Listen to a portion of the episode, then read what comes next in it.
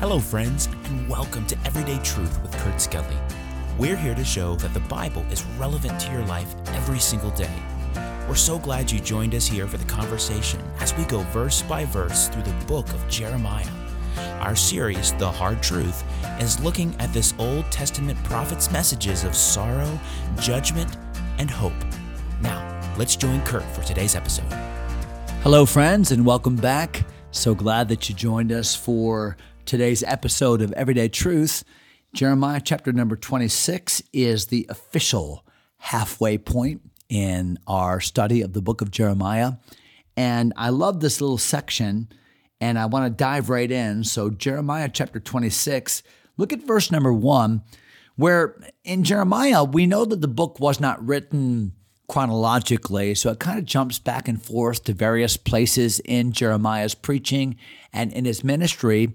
And oftentimes it's it's uh, it's possible for us to ascertain when those seasons were based upon some of the information that the text provides. For instance, in verse number one, it says, "In the beginning of the reign of Jehoiakim, the son of Josiah."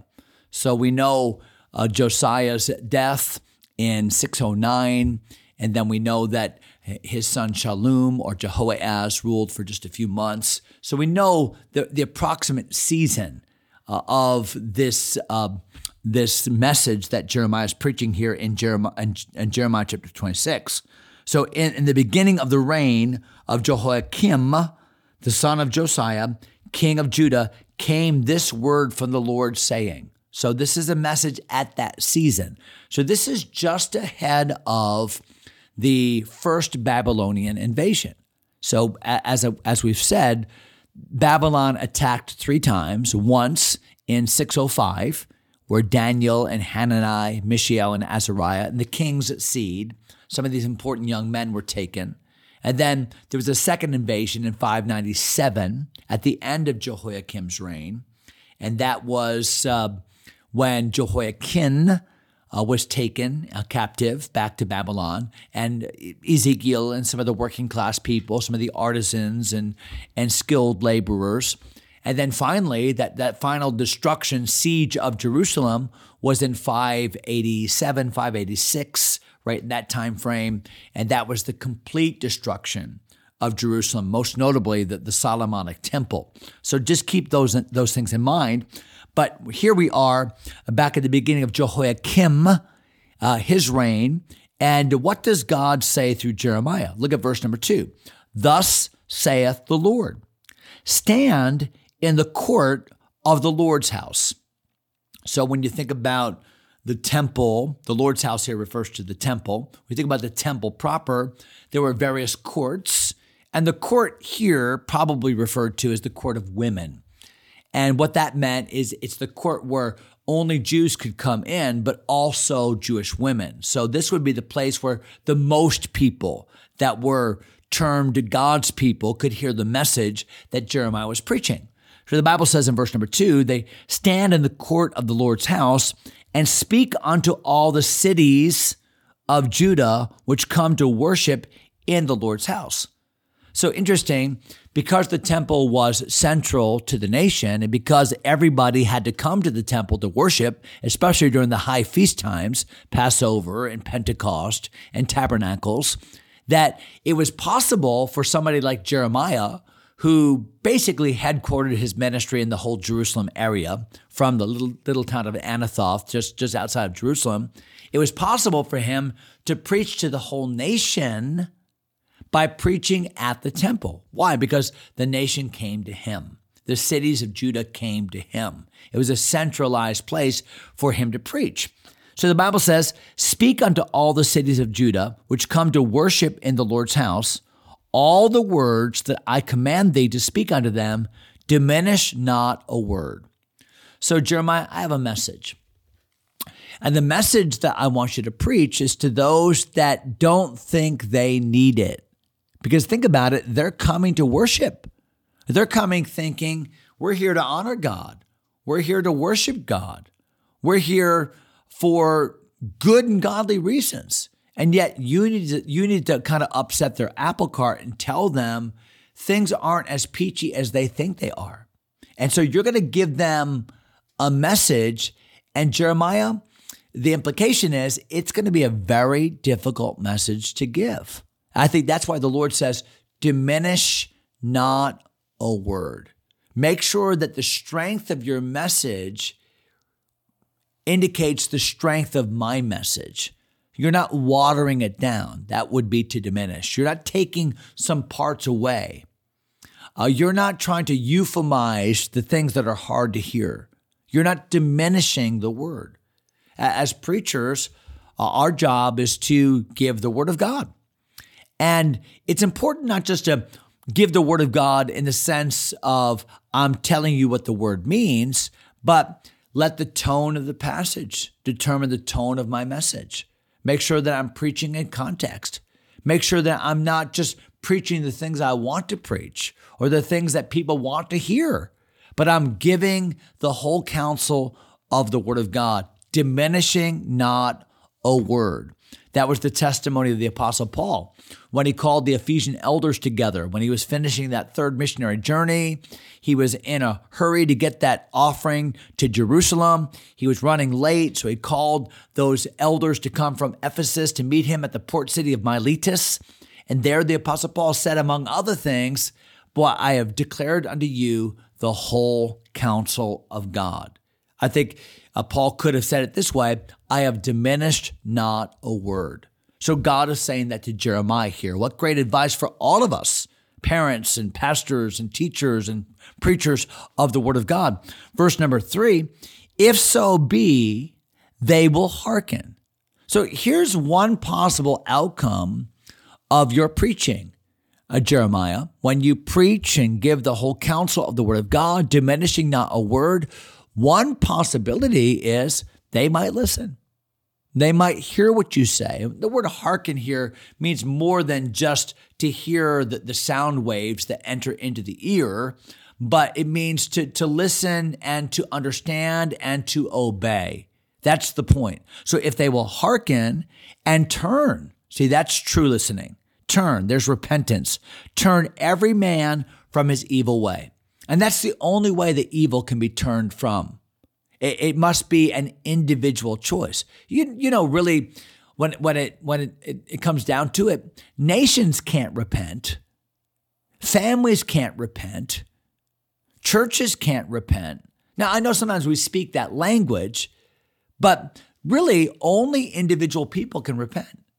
And if a church is getting right with the Lord, what that simply means is the aggregate parts of that church, individual members. So for a nation to be right with the Lord, it must begin with me. It must begin with you. It must begin with the individual heart. And that's what God's driving at here when he says, every man from his evil way, that I may repent me of the evil, that I would change my course of action. So God is determined this is my course of action unless unless you give me reason to change my course of action. So it's not that God is this flighty, capricious God uh, that can be manipulated by man. The, the point is that God has determined that he, he will have a changeable spirit toward those that are humble and repentant. So the Bible says here that I may repent me of the evil which I purpose to do unto them because of the evil of their doings. So if I understand the passage correctly, it means God has already determined, listen, you're going to you're going to be punished. You're going to deal with the consequences of your behavior.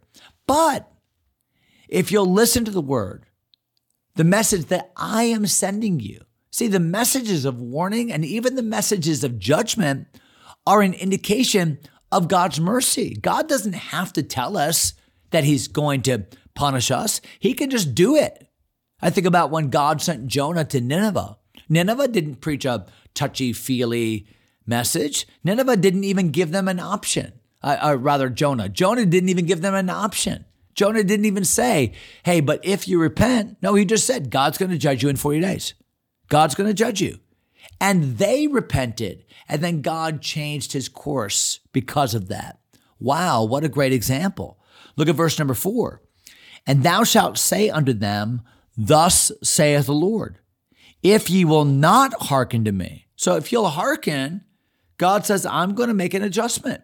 But if you won't hearken to me, and here's what it means to hearken if you won't hearken to me, to walk in my law, which I have set before you. What a statement. So to hearken means that we're going to recognize God's law for what it is, authoritative. We're going to apply God's law to our life. We're going to walk in it. It's not just going to be something banging around in our theological minds, but it's going to be something that we act upon. So if you'll walk in my law, then the Bible says, which I have set before you. So God's word was accessible. God's word was practical, something that they could apply and walk in. And God's word was powerful because adherence to it would stave off judgment. Well, what a, what a, what what a great way to look at God's law, God's word. It's accessible, it's practical, it's powerful. It, it's the answer to our to our problems. And God was putting it right in front of them, and yet they were not listening. That's why James said, But be ye doers of the word, not hearers only, because true hearing, as in the case of true faith, will always show up in our applications. Verse number five to hearken to the words of my servants, the prophets.